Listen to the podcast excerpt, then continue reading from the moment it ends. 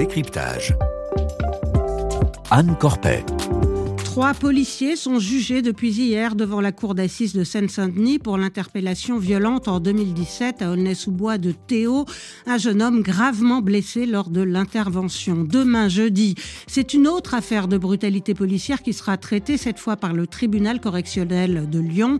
Un commissaire divisionnaire va être jugé pour complicité de violence par une personne dépositaire de l'autorité publique.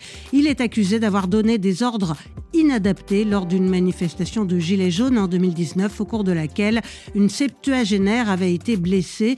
Ces procédures sont rares. Les victimes de violences policières ont le plus souvent du mal à être entendues par la justice. Elles sont pourtant nombreuses. Les assauts violents des forces de l'ordre sont devenus presque la norme lors des manifestations en France. Et depuis euh, les studios de Radio France à Lyon, que je remercie au passage pour ses moyens techniques, nous sommes en ligne avec euh, Sébastien Rocher. Bonsoir. Bonsoir. Vous êtes directeur de recherche au CNRS, spécialiste de la comparaison des polices et auteur de La police contre la rue, sorti en octobre dernier aux éditions Grasset. Vous avez aussi euh, signé un documentaire télévisé en, en 2020, Police Attitude, 60 ans de maintien de l'ordre. Merci d'être avec nous. Rien n'a changé, on a l'impression que ça s'empire. On nous balance que les manifestants, il y a des casseurs, il y a des délinquants parmi les casseurs, mais les véritables délinquants, c'est la police. Pour revenir à l'affaire Théo, ils n'ont pas à avoir autant de violence. On est chaud là On est chaud Armés de barres de fer, boules de pétanque, cocktails molotov. Ils ont détruit euh, des voitures, des bâtiments. Ils voulaient en découdre, ils voulaient tuer des policiers, tout simplement. Alors, très très déterminés. Alors, ce qu'on vient d'entendre, c'est la parole d'un jeune recueilli euh, lors d'une manifestation contre les violences policières en, 2017, après euh, la violente interpellation de Théo, et aussi euh, la parole de Didier Dos Santos du syndicat SGP Police, interrogé après une nuit d'émeute en banlieue suite à l'affaire Théo, qui est donc euh, jugée en ce moment. Euh, mise côte à côte, ces réactions donnent l'impression que jeunes et policiers se renvoient euh, mutuellement la responsabilité des violences. La, blessure grave de Théo s'était produite en, pleine campagne présidentielle en 2017. à l'époque, Sébastien Rocher, est-ce que les, les politiques s'étaient emparés de cette question? Alors oui, euh, François Hollande, euh, qui finissait son mandat, euh, s'était immédiatement, rapidement rendu à l'hôpital et avait affirmé rien ne justifie le, comportement des, des, policiers. Bon, il avait un petit peu oublié que lui-même, quand il était candidat cinq ans auparavant, avait promis de lutter contre la discrimination policière, puis qu'il avait enterré le récépissé d'identité. Et puis le, le, candidat Emmanuel Macron, alors c'était son premier mandat, lui il est dans une optique de dire oui, la police des banlieues doit être faite autrement. Euh, c'est la fameuse police de sécurité du quotidien qui ne verra euh, jamais le jour. Et puis, il dit qu'il y a du racisme et de la discrimination dans la police. Je m'en souviens parce qu'il cite mes travaux à ce moment-là. Et puis, il dit aussi qu'il faut s'en prendre aux responsables hiérarchiques, c'est-à-dire qu'il ne faut pas juste blâmer les, agents qui ont fait ça, mais l'encadrement intermédiaire, ceux qui sont proches du terrain, et l'encadrement supérieur, en fait, qui donne les ordres ou qui ne contrôle pas suffisamment. Une position, euh, on peut dire, euh, oubliée après son, arrivée au pouvoir. Hein. Une position qui a été presque immédiatement oublié. D'abord, euh, le vote d'une loi anti-terroriste qui n'était pas dans son programme, immédiatement préparé euh, pendant l'été. Et puis ensuite, c'est le démarrage des, Gilets jaunes euh, qui va se faire l'année suivante. Donc, à partir de ce moment-là, plus de, police de proximité, plus de, de racisme dans la police, plus de violences policières. Les violences policières, ces mots sont inacceptables dans un état de droit. C'est les paroles d'Emmanuel Macron. Donc, le couvercle sur la marmite dans une longue tradition euh, de, présidents et de ministres de l'Intérieur. Et pourtant, on a assisté à une recrudescence de, faits graves hein, pendant le mouvement des Gilets jaunes en 2018-2019. Écoutez ce témoignage d'un manifestant recueilli à Avignon en décembre 2018 par Adriane Mehlard. On arrivait en haut d'un carrefour, on arrivait euh, tranquillement, pas de, gestes brusques ou quoi que ce soit, on arrivait pacifiquement et on s'est fait gazer, on s'est fait tirer dessus. Je me suis pris un projectile sur le tibia, j'ai un trou. Lui, il s'est pris une flashball dans la fesse, c'est une honte. Vraiment. Il, nous empêche concrètement de faire ce qu'on a le droit de faire, manifester. Il faut rappeler, euh, Sébastien Rocher, que euh, pendant ce long épisode des Gilets jaunes, la France a été pointé du doigt, hein, fortement critiqué à l'international pour sa gestion euh, de, des manifestations.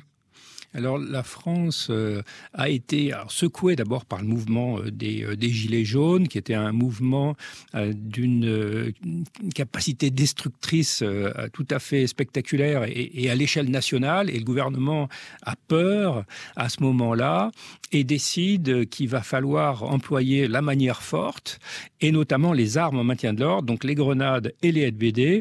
Et c'est Christophe Castaner qui, début décembre, donne le là et qui va ensuite débarquer le préfet de police euh, Michel Delpuech parce qu'il n'est pas assez violent avec les manifestations. Donc il y a vraiment une instruction politique de violence policière et il va y avoir un concert international de réprobation de la gestion française des foules depuis le Parlement européen jusqu'à aux Nations Unies, en passant par le Conseil de l'Europe, et même les polices des pays voisins, qui, qui, ne critiquent jamais une autre police de l'Union européenne, euh, vont le faire. Et dans son histoire récente, la France a compté euh, plusieurs morts du fait d'interventions policières.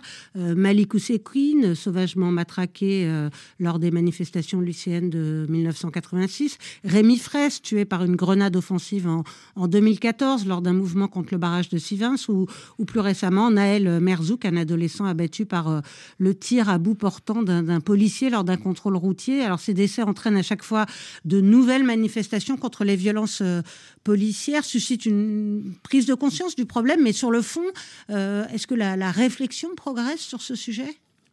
Alors, pas vraiment, c'est un peu le paradoxe de la France. On est une sixième ou septième économie mondiale. On a des, cadres de la police qui sont formés avec deux années supplémentaires à, sortir de leur, maîtrise, qui sont sélectionnés, etc. Et on euh, n'arrive pas à corriger les problèmes structurels de la police que le ministère de l'Intérieur ne, reconnaît pas.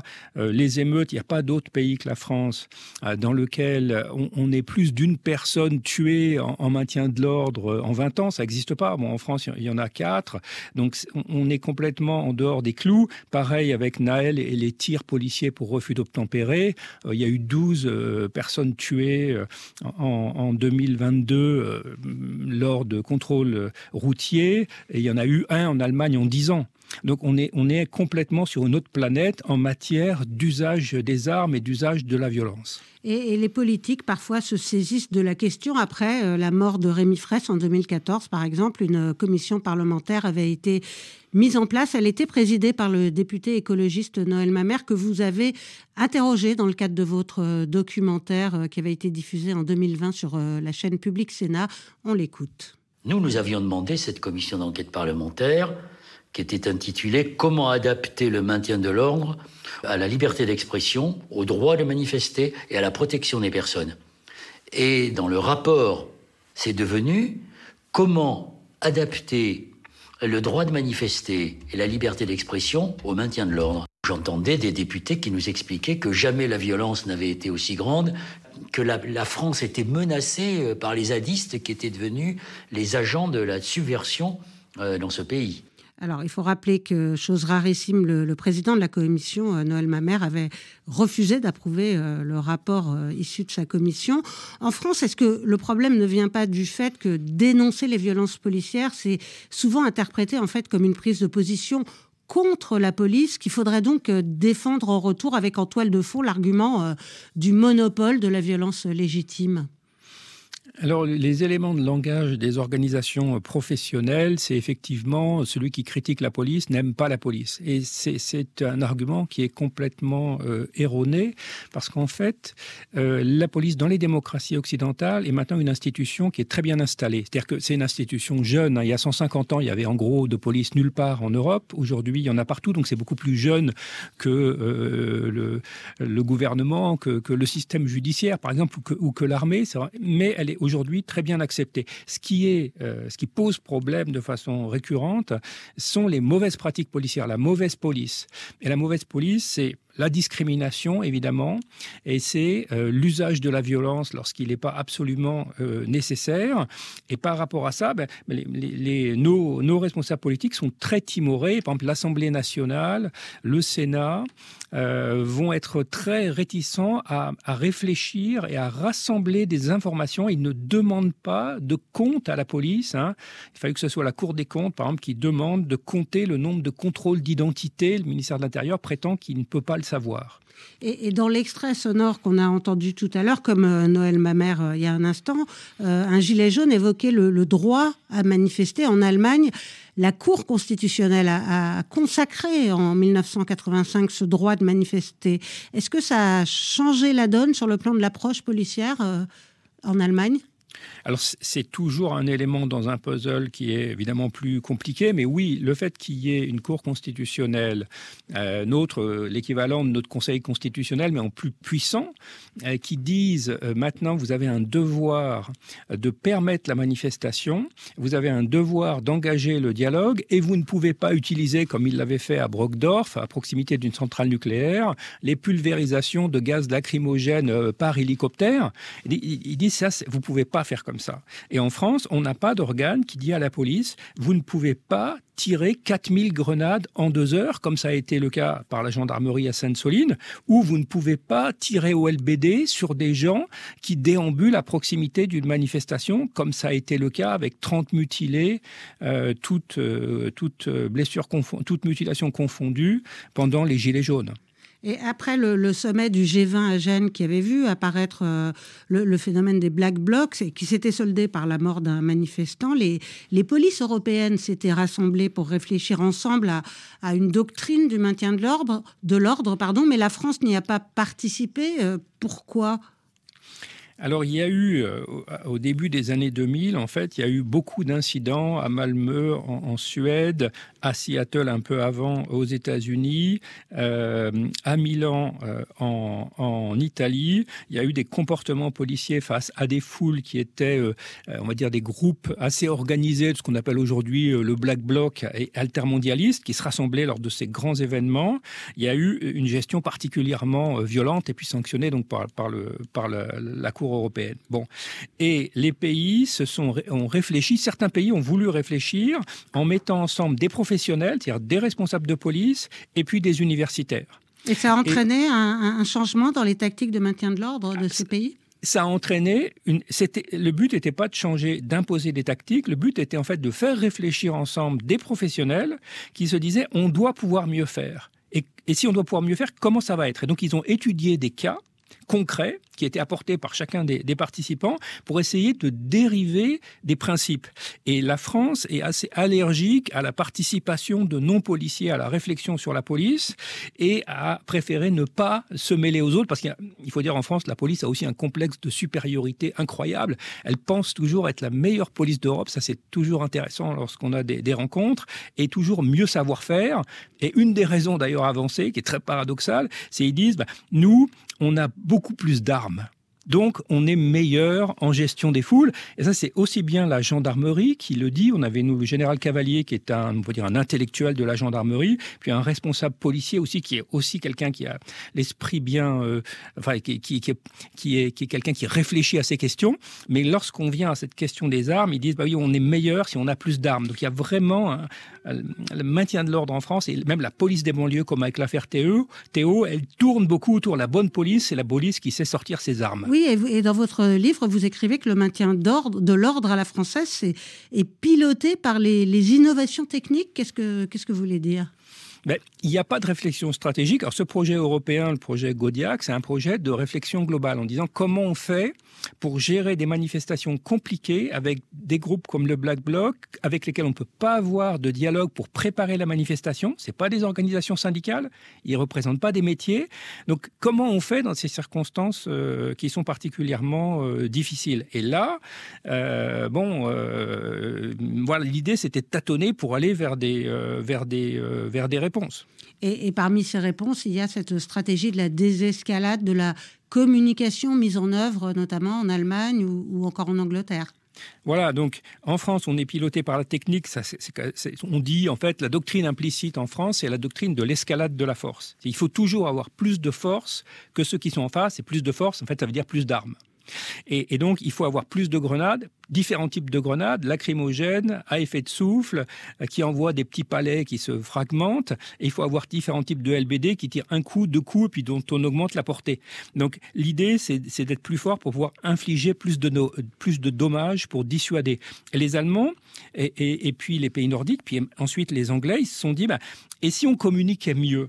Et si on savait au moment de la manifestation qui tourne mal ou qui risque de tourner mal, et si on savait mieux communiquer avec les différents segments de la foule, et si on savait mieux ne pas utiliser la violence contre la majorité des gens qui ne commettent aucune dégradation, qui sont là dans une atmosphère qui peut parfois être un peu excitée, mais qui sont pas des agresseurs, qui sont pas des vandales, et est-ce qu'on est capable de mieux diriger les unités pour neutraliser ceux qui cassent? Voilà, et, ça, ça suppose de savoir communiquer en situation. Et la présence des black blocs et des casseurs n'est évidemment pas une spécificité euh, française, euh, ce qui n'empêche pas donc, comme vous venez de l'expliquer, d'autres polices d'avoir une approche radicalement différente. Et, et je voudrais qu'on écoute Peter Nehru, chef de la Thames Valley Police entre 2002 et 2007, donc un policier britannique que vous avez euh, interrogé dans votre documentaire. On l'écoute.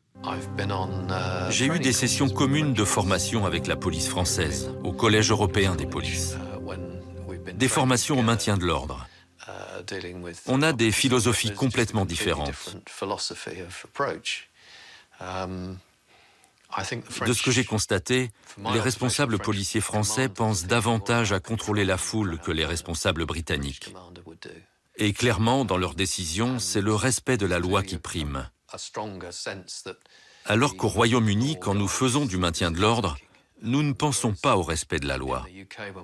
Notre préoccupation, c'est que la manifestation se passe bien. La question de la loi vient après, si besoin. Ça veut dire qu'en France, euh, par exemple, la police intervient contre des briseurs de vitrines, même si ça risque d'entraîner une escalade des violences ou euh, que par principe, une manifestation interdite euh, est réprimée également? Ça, veut dire que hum, le, le, les préfets, le préfet de police de Paris, souvent, parce que beaucoup de grosses manifestations sont à Paris, veulent montrer qu'ils contrôlent les choses. Et ils sont prêts, alors pas tous, hein, parce qu'il y a des différences évidemment entre les préfets de police, on, je crois que tout le monde les a un petit peu en tête, avec Monsieur l'Allemand qui a été remplacé maintenant.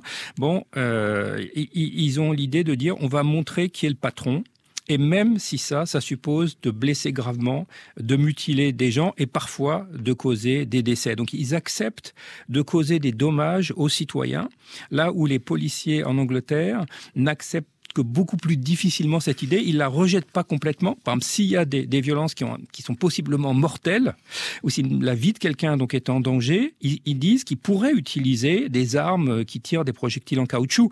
Ils se l'interdisent pas par principe, mais en pratique, ils, ils le font pas. En France, pour rebondir sur les black blocs, euh, l'Allemagne a, a été confrontée aux black blocs, et c'est dès la fin des années 90, et c'est face au black bloc à Berlin qu'elle essaye d'inventer ce qu'on appelle la désescalade. C'est maintenant quelque chose qui est beaucoup, euh, le terme est beaucoup mieux connu, on est plus familier. Donc c'est parce qu'ils sont confrontés à de la violence qu'ils disent mais comment on fait baisser la tension? Et en France, quand on est confronté à de la violence dans les manifestations, parce qu'il y en a, eh bien la réflexion des corps policiers, hein, c'est de dire mais comment nous on va pouvoir être plus violents que ceux qui sont violents contre nous? Et il y a une autre différence notable, on n'a plus beaucoup de temps, euh, Sébastien Rocher, entre la France et ses voisins européens, euh, c'est la manière dont le maintien de l'ordre est, structuré. Vous soulignez euh, qu'en France, euh, c'est une prérogative des préfets qui dépendent du Premier ministre. En quoi cette centralisation du pouvoir policier a un, un impact sur la manière de gérer les manifestations? Je vous laisse 30 secondes.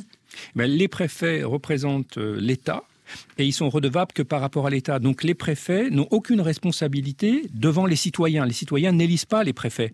Donc le préfet fait son travail, il part, il sera remercié ensuite par le gouvernement, alors qu'en Allemagne, ben, le chef de la police, il, il, il dépend d'une autorité locale élue et il ne peut pas faire n'importe quoi. Merci, merci beaucoup euh, Sébastien euh, Rocher. Je rappelle que vous êtes directeur de recherche au CNRS, spécialiste de la comparaison des polices, auteur de La police contre la rue, sorti aux éditions Grasset en octobre dernier. Vous avez aussi signé un documentaire télévisé euh, diffusé en 2020 sur Public Sénat, Police, attitude, 60 ans de maintien de l'ordre. Merci beaucoup à Radio France Lyon pour les moyens techniques, à Hélène Avril pour la réalisation et à Éléonore Crénic qui m'a aidé à préparer cette émission. Restez avec nous dans un instant. Le débat du jour, sauf en Afrique de l'Ouest où c'est l'information en langue peul et fulfulde qui prend le relais. C'est ça la magie des RFI.